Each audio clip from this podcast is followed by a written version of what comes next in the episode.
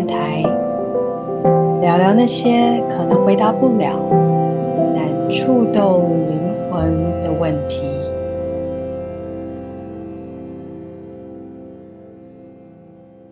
大家好，我是九三八灵魂电台的企划兼主持人 Sabrina 沙冰。今天是九三八灵魂电台第一季的第十集。今天的主题是你认识你的内在小孩吗？今天会想要谈这个主题呢，其实是因为上一集我们在聊《觉醒的你》这本书的时候呢，我们的客座主持 T 法有提到了他大脑的声音，有一个是内在小孩在讲话。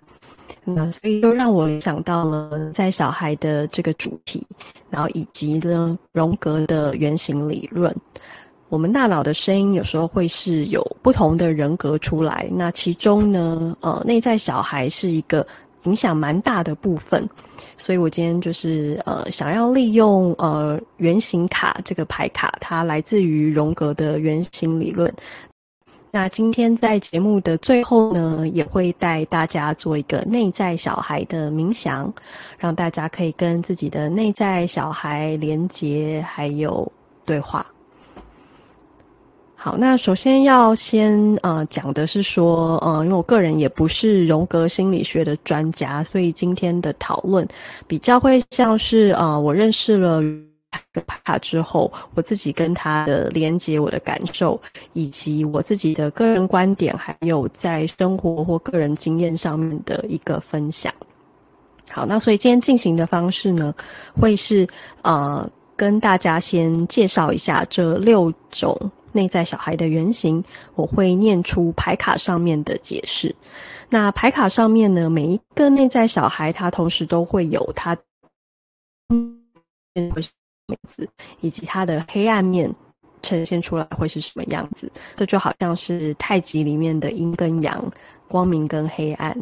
那常常我们会感受到，在我们的光明面当中也会有黑暗，或在我们的黑暗面当中也会有光明。好，那我念出牌卡之后呢，我就会邀请大家，给大家一些时间去思考你们自己跟这个内在小孩的经验。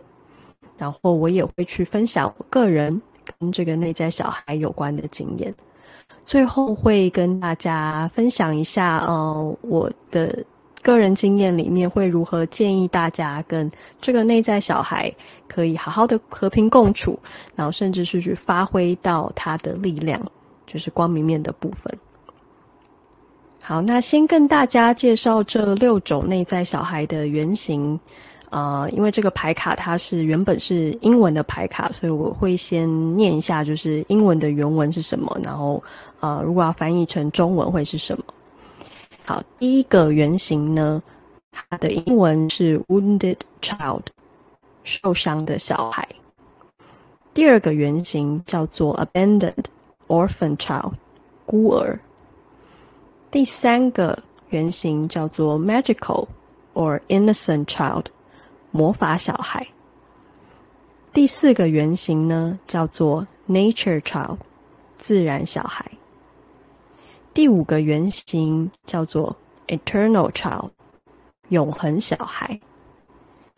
第六个原型叫做 Divine Child，神圣小孩。首先，我们就从受伤小孩开始聊。受伤小孩他的光明面呢，是他能够去发挥服务他人的渴望跟慈悲心，然后透过过去他可能曾经有过的自己受伤的经验，能够重新走向一个学习原谅的道路。那至于他的黑暗面呢，则是他把他人生遇到所有不顺利的关系呀、状况啊，全部都归咎给自己的童年创伤上面，而不愿意去学习原谅。好，请大家感受一下，啊、你过去是否有曾经印象中有自己过去曾经受伤，尤其是在比较年纪比较小的时候，曾经受伤的经验？那这样的一个经验呢，它带给你的是受伤小孩的光明面，还是黑暗面？好，那我讲一下我自己的个人经验哈。我觉得这张牌卡我还蛮有感的。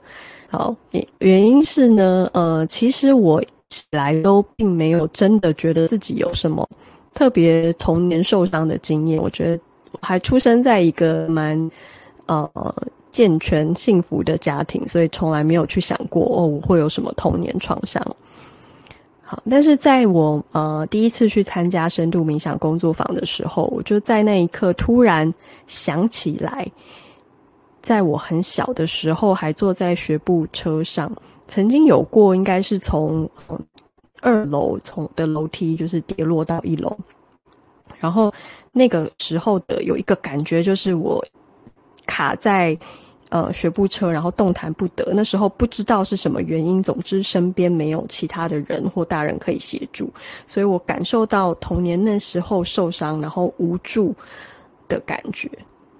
然后就在那个工作坊结束之后，我一回到家，突然间就我打开门的那一刻，然后看到我的狗，我也不知道我，就突然间那情绪全部涌上来，然后我就爆哭一场。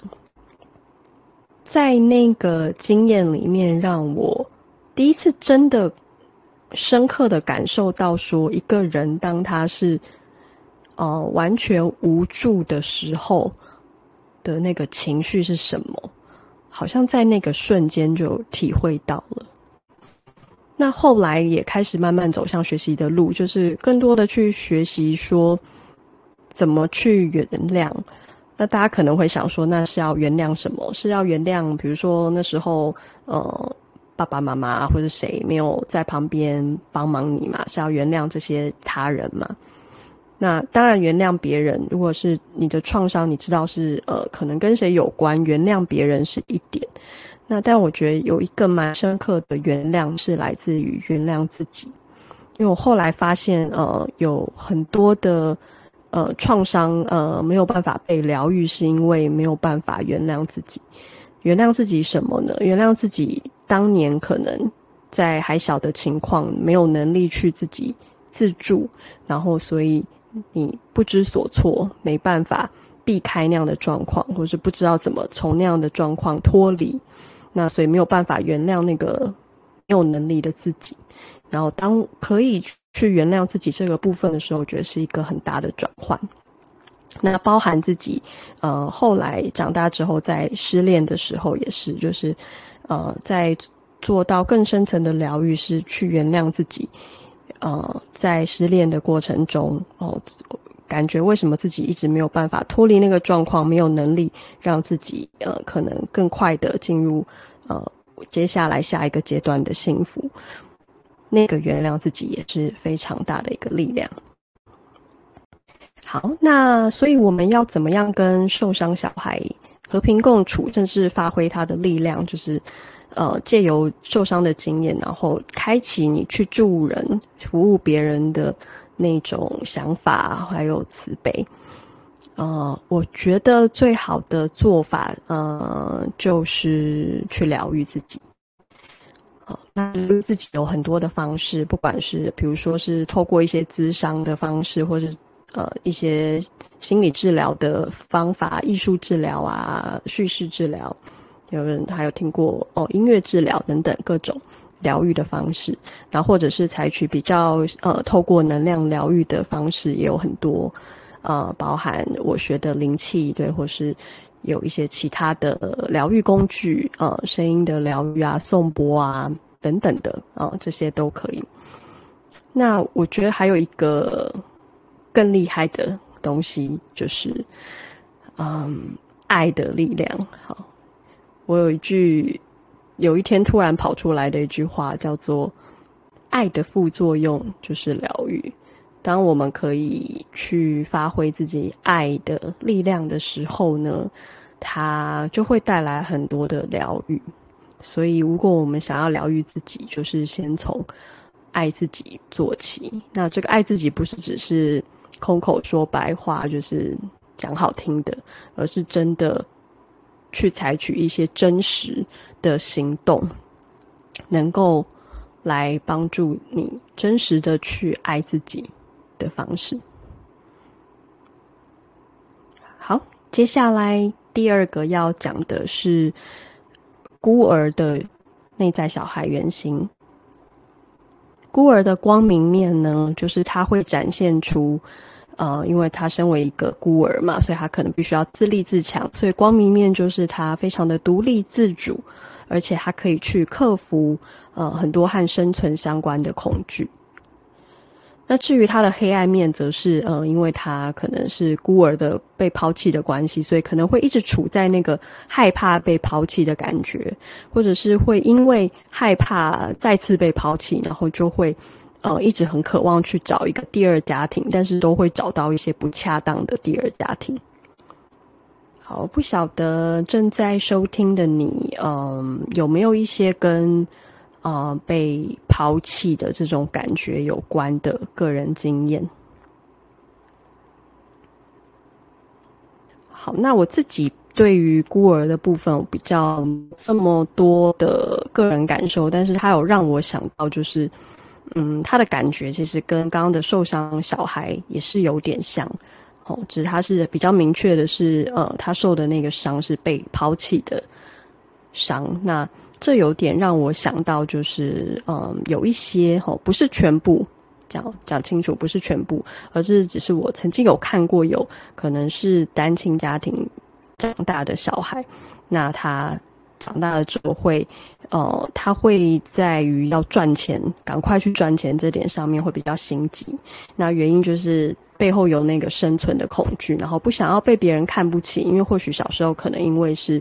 单亲家庭的小孩曾经被别人啊、有点看不起，这样，所以他长大为了想要去证明自己，然后可能就会很急着要去赚钱，然后就会有一些跟金钱比较相关的课题。好，那至于要如何去发挥有过孤儿的这样子的状态，而进而你去转化它，发挥它的力量呢？啊，我个人觉得呢，就是呃去。发挥自己，呃，相信自己，然后发挥自己可以独立自主，啊、呃，为自己，呃，找到出路，然后为自己负责的这个部分，对。但同时间呢，也，啊、呃，不会忘记说，其实我们有需要的时候，我们还是可以去，呃，请求别人的协助，或是呃，适度的去依赖别人，所以可以有一个更好的平衡。你知道，你不需要什么都靠自己，但是你又可以自立自强的，呃，独立的作业就可以完成很多事情，所以你相信自己是有能力的。接下来要谈的是第三个内在小孩的原型——魔法小孩。好，魔法小孩的光明面呢，就是他看到世界上的魔法，所以他。相信好像一切都是有可能的，然后他也会很懂得欣赏所有事物的美。那他的黑暗面则是会展现出比较消极、忧虑，或者是说不相信奇迹，然后呃，甚至就是过度理想化，认为成长是不需要行动的这个部分。那讲到魔法小孩，大家有想到什么跟自己过去有关、相信魔法的经验吗？讲到魔法小孩的时候，其实我第一个想到的是去年迪士尼的一部电影，叫做《魔法满屋》。呃，那个故事里面就是那个家族里面每个人天生生下来就会有他自己的魔法，这样。呃，然后呃，女主角的部分则是一直都没有魔法哈。那但最后就会发现，哎，其实她自己本身就是魔法。那我觉得这也蛮像魔法小孩的精神。然后，嗯，这让我想到了一个神奇的事件哈，就是，呃，我自己个人去年就在帮我的狗狗就是办生日 party。那其实我本来并不是一个很喜欢搞这种什么盛大的活动的人，但不知道为什么去年我就是，呃，有一个灵感，就觉得直觉想要做这件事情。那但是我也知道，就是办，大家都知道要办活动是其实挺麻烦的，你要需要很多的规划啊什么，然后人力的协助啊等等的。但当时我觉得就是有点像是呃魔法魔魔法小孩在发威嘛？就是，呃，就是我相信说，哎，不管怎样，反正一定会办成的，这样。然后我就是去做了。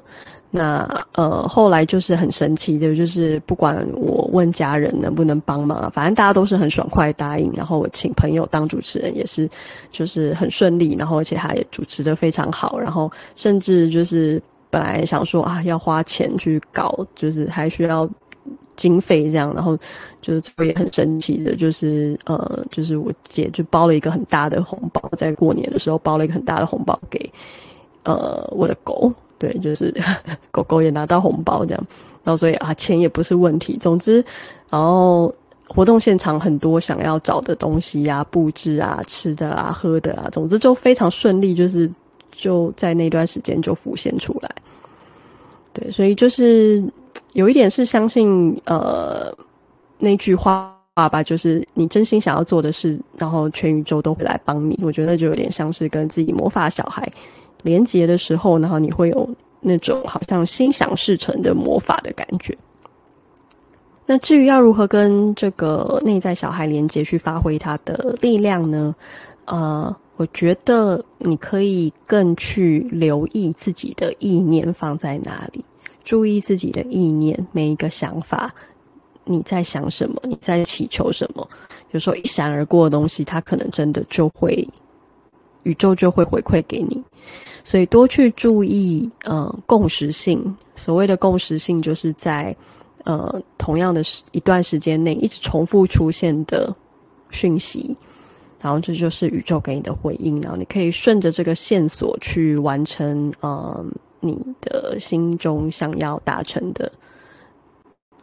第四个要介绍的是自然小孩。自然小孩的光明面呢，就是他会跟动物有建立很好的友情，然后会感觉到跟大自然很多的连结。那他的黑暗面则是相反的，就是你可能会去虐待动物啊，然后可能虐待人也是哈，或是虐待，或是破坏环境，好，这些破坏大自然就是黑暗面。大家可以回想一下，你有没有曾经跟你的内在小孩里的自然小孩连接，然后发挥在你的生活中的经验？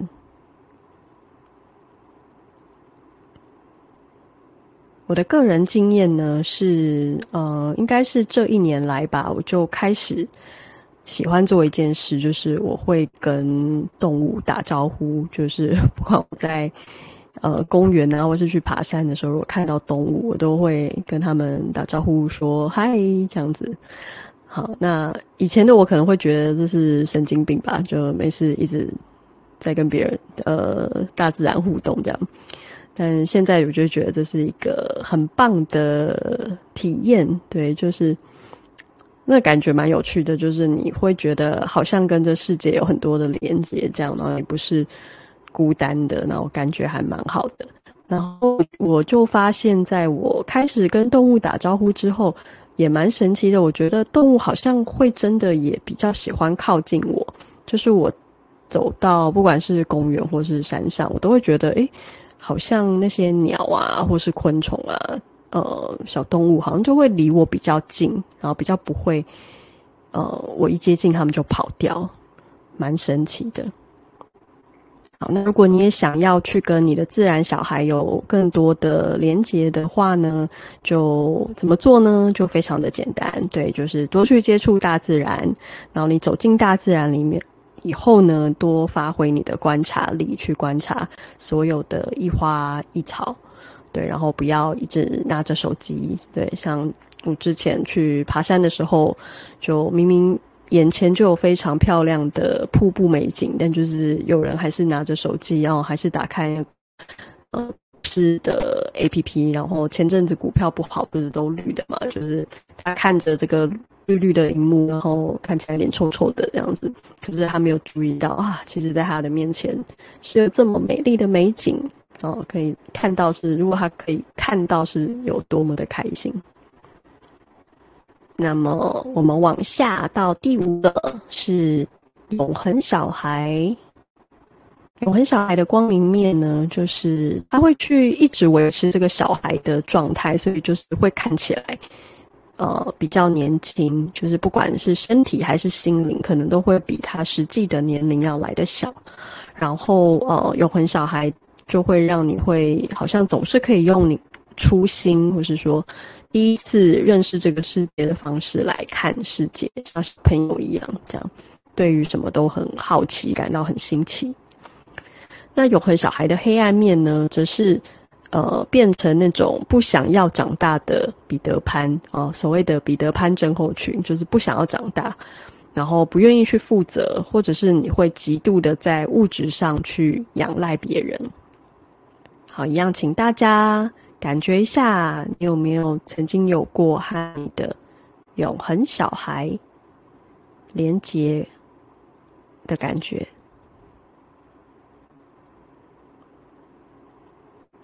好，我刚刚呢，在节目录制前呢，其实我做了一件事，就是我自己去抽牌，哦，抽着六张卡片，然后我心中问说，现在影响我最大的内在小孩是什么？好，然后我抽到的就是永恒小孩。好，好，那当然，第一个，首先我觉得我应该也是蛮常发挥他的光明面的，就是。呃，我一直觉得就是之前有讲过的赤子之心对我来说很重要，所以呃，因为呃一直有意识的去就是呃用这个赤子之心来过生活，所以可能也会发挥像永恒小孩的光明面。好，那但是我也有留意到永恒小孩的黑暗面是怎么影响我的。呃，我有发现到呃，像现在我正在做一个生涯挚爱的转换的时候。呃，有时候就是会黑暗面会跑出来哦，因为你要踏出你的舒适圈，要去做一个新的决定，然后这时候就会有这种呃不想要长大、不想要负责的部分跑出来，你就会啊不想要真的去为自己的决定负责，或者说不想要做出这个承诺，会想说啊，我真的要往这个方向走吗？就内心还是会有所保留，这样，然后可能因而影响到你，就会。呃，行动力会低落，比如说就会拖延去做一些你觉其实还蛮重要要做的事，然后一直还没有做，对，或者是说，呃，就会呃，小孩的那个幼稚的那种不成熟的部分会跑出来，就是明明知道现实层面如果要做，你就是要去做某一些努力，你可能要去完成 A B C D E，但是内心就是会一直在抵抗或者懒惰，不想要去接受现实去努力。我有感觉过自己的这个黑暗面的部分。好，那如果大家想要去跟永恒小孩连接，然后发挥呃光明面的部分呢，可以怎么做呢？觉得非常重要的一件事就是允许自己去玩耍。呃，在我们长大之后呢，可能开始背负了比较多的责任，或有一些生命的历练之后，就会渐渐变得严肃。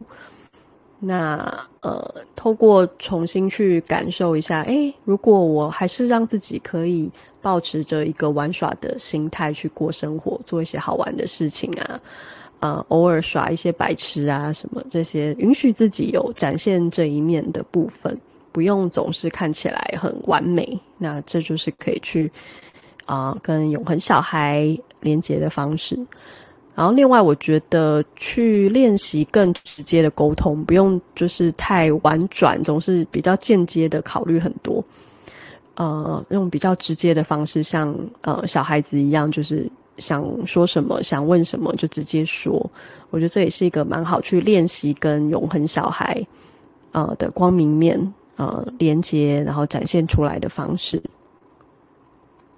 好，最后一个是神圣小孩。神圣小孩，他的光明面是天真无邪，还有跟神性连结的部分。那至于他的黑暗面，则是他会没有办法去抵抗邪恶的势力，或者说黑暗的力量，呃，比较邪恶的想法这样子。大家可以去感觉一下，你有没有曾经有过和神圣小孩在一起，天真无邪的感觉。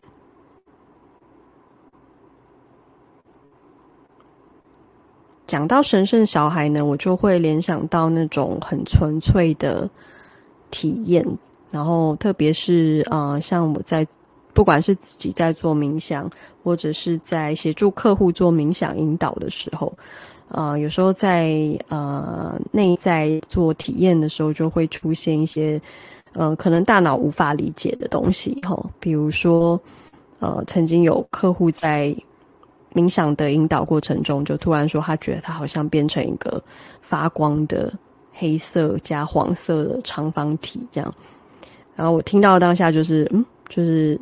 大脑就会傻眼，想说：“嗯，这什么？这什么东西？啊，好，完全想象不出来。”但是如果是带着跟神圣小孩的连接，就是相信说：“哦，虽然我也不知道那是什么，但可能在这个当下，对于客户来说，它就是很重要的。”所以我就是让他去感受，所以我们就一起在一个很纯粹的体验当中。那在这个体验当中呢，就也引导他进入了内在更深沉的平静。那如果大家想要跟神圣小孩有更多的连结呢，要怎么做呢？我觉得可以多去感受自己那个比较简单的那个部分，就是，嗯、有时候我们可能会倾向把生活想得太复杂，或是。把计划规划做得太复杂，呃，可以多去想想怎么样可以简单一点，让自己啊、活得比较简单。怎么样可以单纯一点？所以在思考呃事情或互动的时候，不用这么多的算计啊，然后哦、要规要一直算说怎么样会比较好啊这种的。去连接那个比较单纯的部分，就可以跟你的神圣小孩可能有更多的连接。好，以上是呃跟大家聊聊这六种内在小孩的原型。好，大家也可以去呃感觉一下有没有哪一个内在小孩的原型，今天。收听之后觉得特别的有感，好，或者呢，你也可以跟我一样做一个呃抽牌的提问，所以大家呢也可以自己拿纸，然后把六种内在小孩写下来，然后写在一个小一个签做做成签，然后可以跟我一样，比如说你可以问自问自己的内心说，诶，现在对我影响最大的。内在小孩是什么？或是现在最能够帮助我的内在小孩是什么？然后大家可以去抽这个签，然后来玩玩看。好，那接下来呢，我就要进行内在小孩的冥想。那一样，请大家啊、先找一个适合的空间，安静不受打扰的地方。舒服的地方来做这个冥想的练习。这个冥想呢，它会分成两个部分：连接你的内在小孩，以及拥抱你的内在小孩。待会你听到我的引导词呢，它只是一种描述的可能性。你也可以在过程中去发挥自己的创意。用你自己的方式来连接，还有拥抱你的内在小孩，所以不需要太拘谨。在做内在小孩的冥想的时候，不用太拘谨，因为内在小孩他就是喜欢玩耍的。那你可以坐着，也可以躺着来进行这个冥想，啊，就让自己是舒服的。准备好之后呢，就可以闭上眼睛。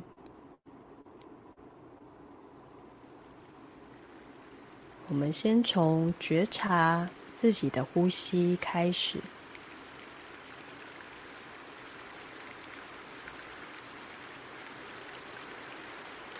自然的呼吸，观察呼吸的一进一出。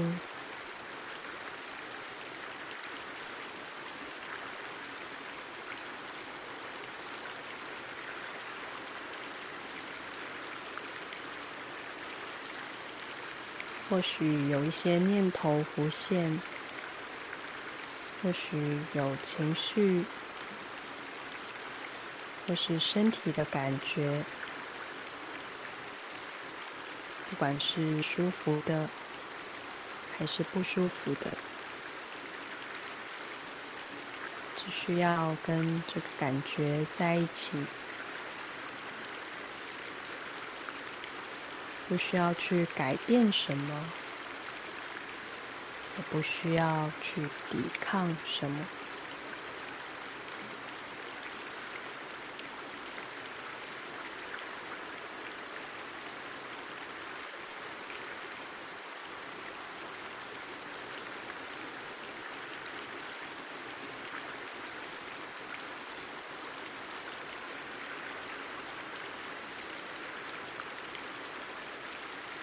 如果你发现你被念头给卷走了，也没有关系。再次回到你的呼吸，观察吸气、吐气的变化。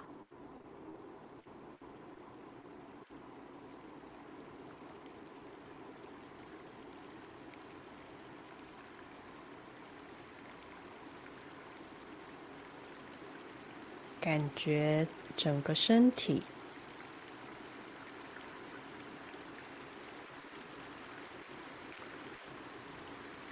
让自己比平常的放松，再更放松一点。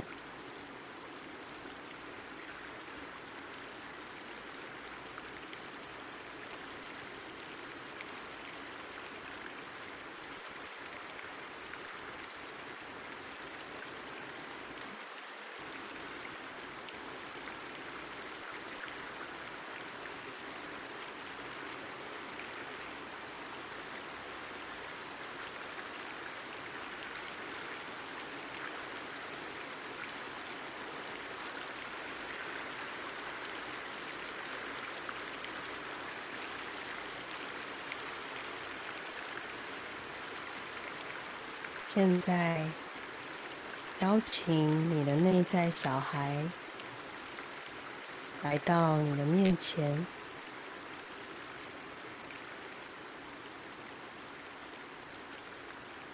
从你的内在小孩身上感觉到什么？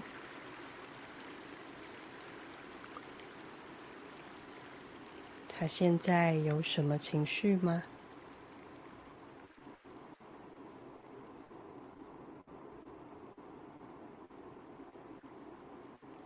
有可能会看到一些影像或画面，像是童年回忆的片段，就让它自然的浮现。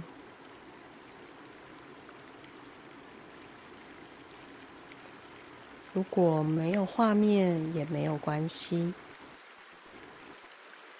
允许自己和内在小孩连结。用你最自然的方式连接，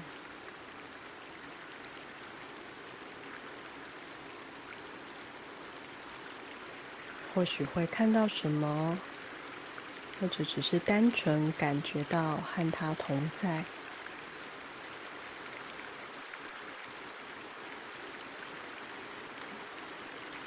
或许会感觉到你的内在小孩。在你里面的某个地方，甚至你会觉得你就是这个内在小孩。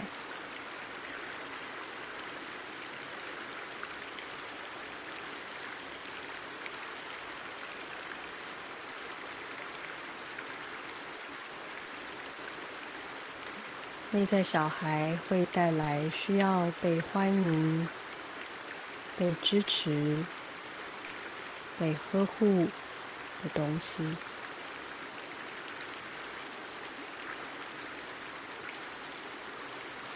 留意这个小孩的感受，也留意当你发现内在小孩的感受之后，你的感受是什么？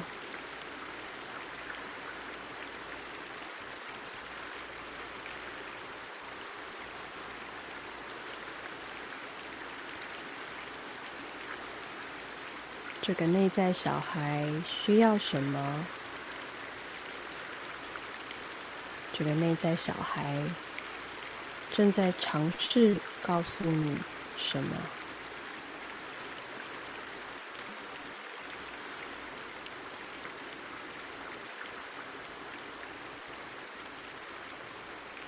让我们安静的听听看内在小孩的需求和情绪，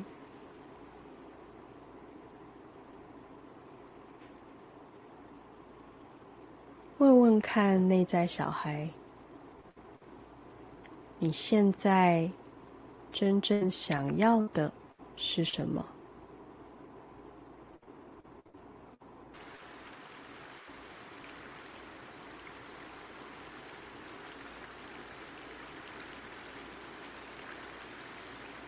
不管内在小孩需要什么，我们都敞开心胸，聆听，陪伴。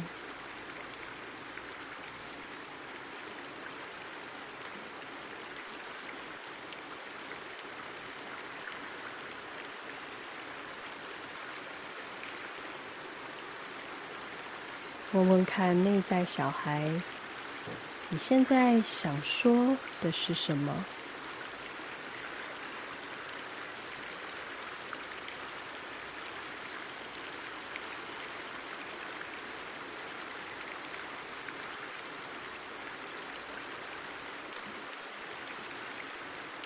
相信你的直觉，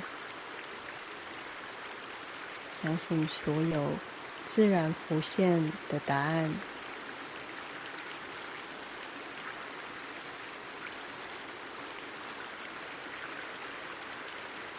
接着问问看内在小孩，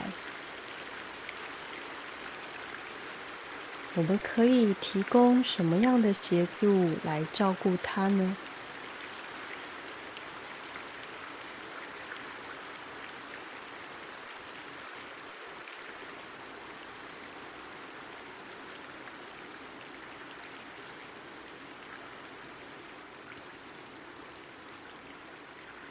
安静的聆听内在小孩的声音，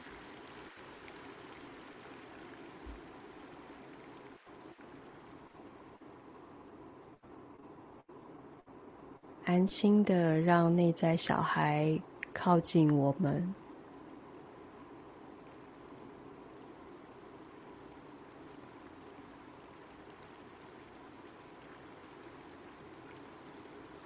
接着，让这个已经长大的你来回应他。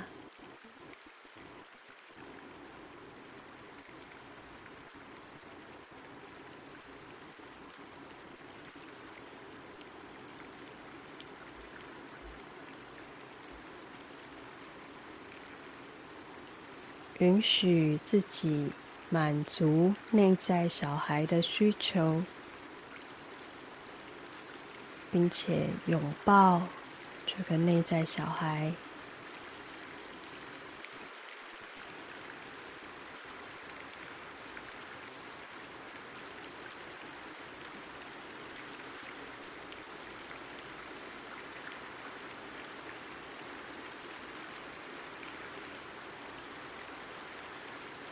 如果你对于内在小孩的批判依然会浮现，或是你的大脑依然在分析、评估着现在这个体验，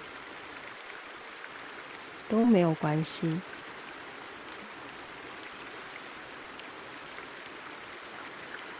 只需要安住在这里，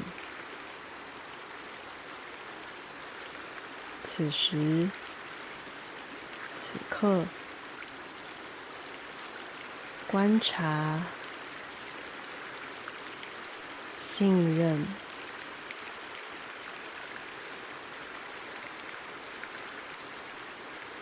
信任这个过程，允许任何的体验，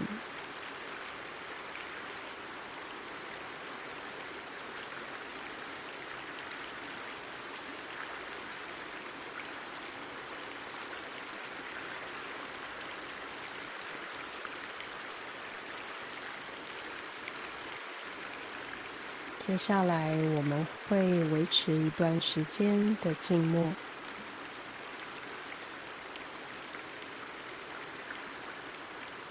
让你跟内在小孩好好的在一起。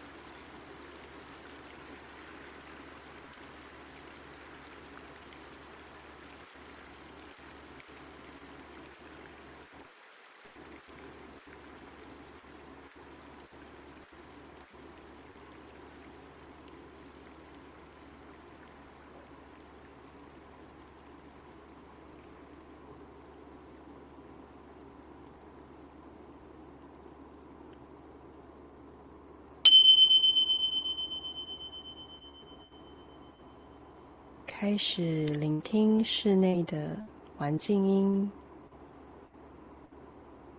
动一动你的手指头跟脚趾头。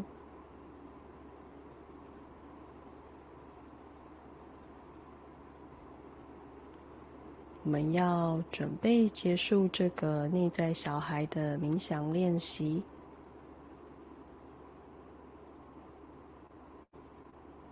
当你准备好了。就可以慢慢的睁开眼睛。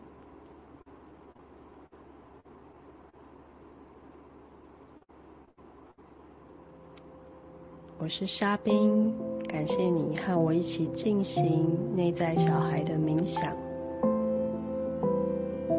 也祝福大家跟内在小孩可以有更完美的相处。今天的九三八灵魂电台就到这边，大家拜拜，我们下次见。